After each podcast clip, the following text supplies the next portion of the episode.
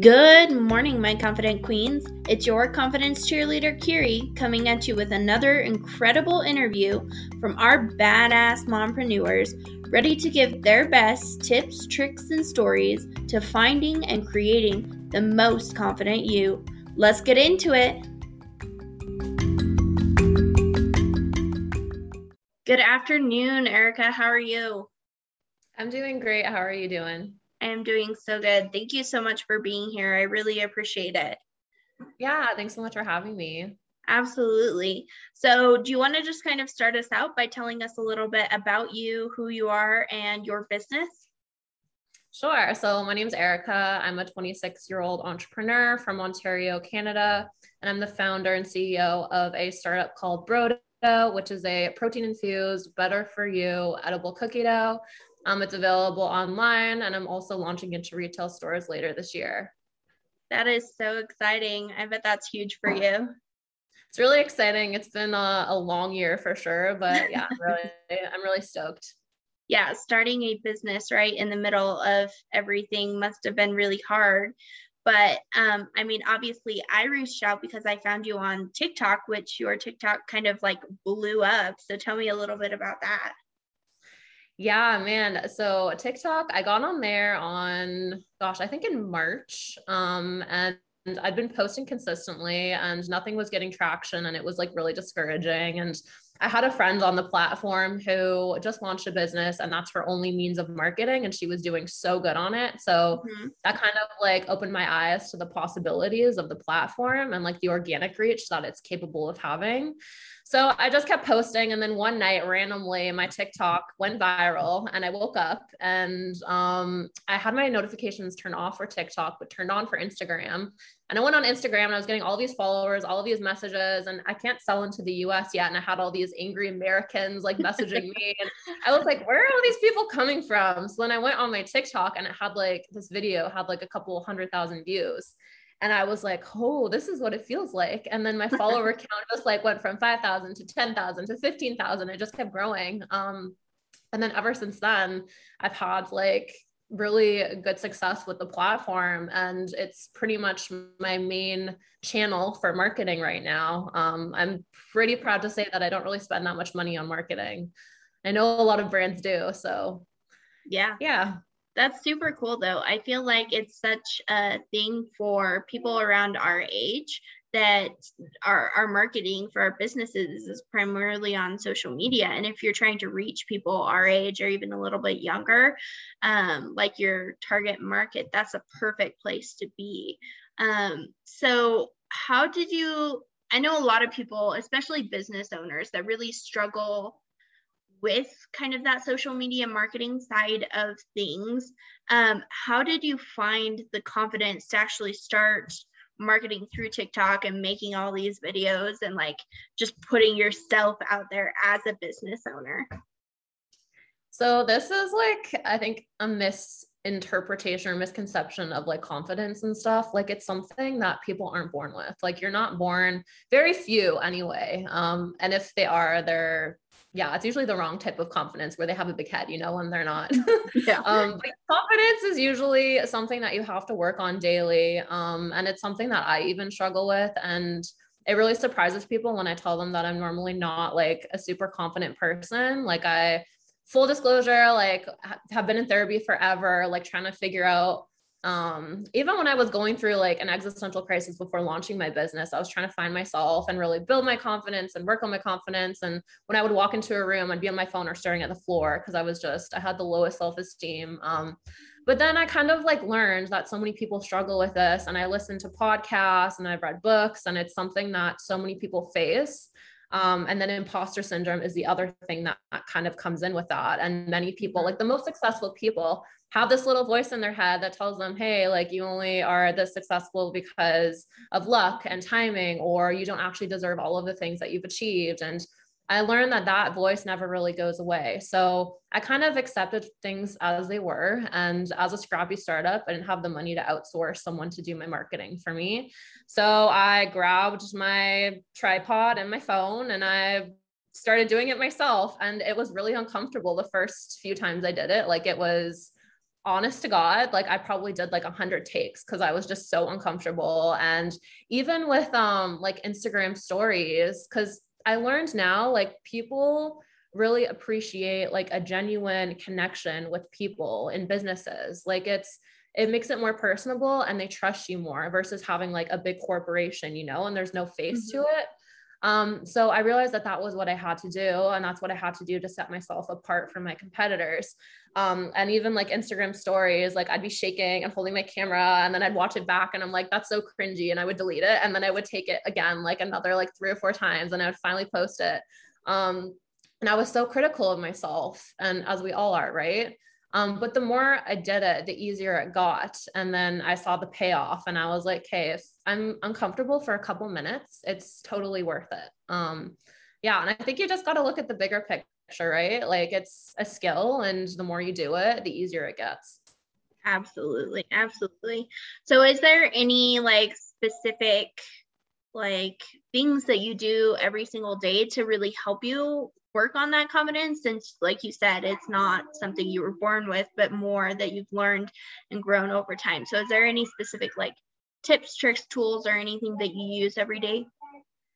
Yeah so again this is like something that i struggled with and i started journaling as well. Um like i have this like it's I'm not gonna swear, but it's called Mindful as F, and it's like a um a journal, and there's like pages, they're all the exact same, and it's like things I'm grateful for, um, goals that I have, things that I'm proud of. Like there's different boxes. And I kind of just practice mindfulness and like write down the things that I've achieved and like how I got there. Um, cause sometimes I do struggle. Like it's very hard when you're at the bottom of a mountain and your goal is way up here and it's like, I'm never going to get there. And then you have like this little voice creep in and it's just like saying all these mean things to you. And I kind of acknowledge that that voice is there and I try to do um, or even like write down or verbally say things that contradict that voice that is the truth.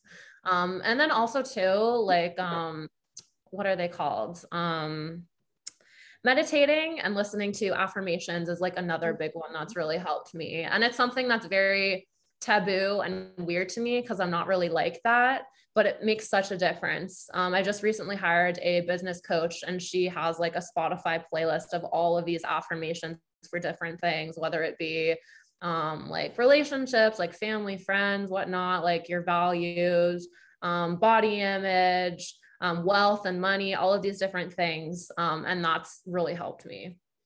Yeah, that's awesome.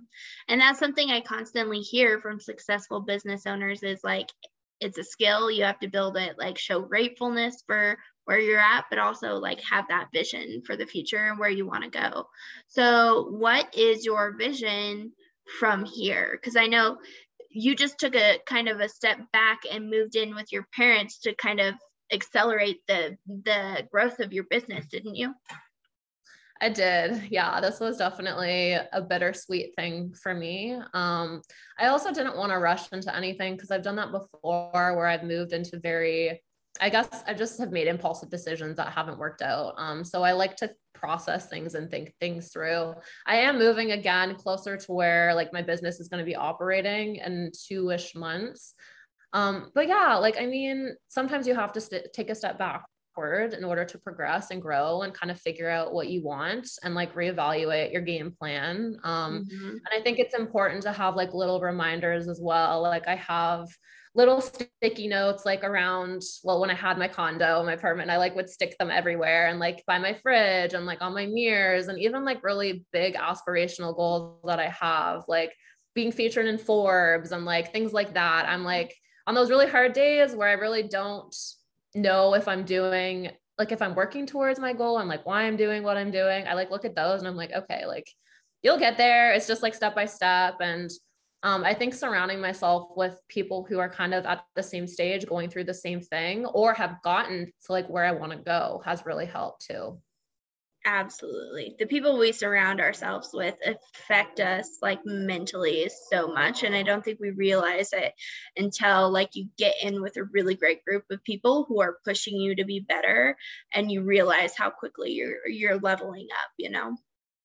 Yeah, absolutely. And you just have conversations that have so much depth to them and you can talk about things that you normally wouldn't talk to with other people. Like I've grown also another thing too like moving home has kind of made me realize like how much i've grown from like my past and like my high school and like all of the people that I kind of grew up with um, were just like so very different now. Um, and it's it's nice to like reconnect with old friends, but it's also really cool to see how different my environment has become when I moved and I've started, I guess, like immersing myself in this industry. Absolutely. Absolutely. I think that's, you know, it's super smart to like have that reflection and look back at where you came to see how far you've come.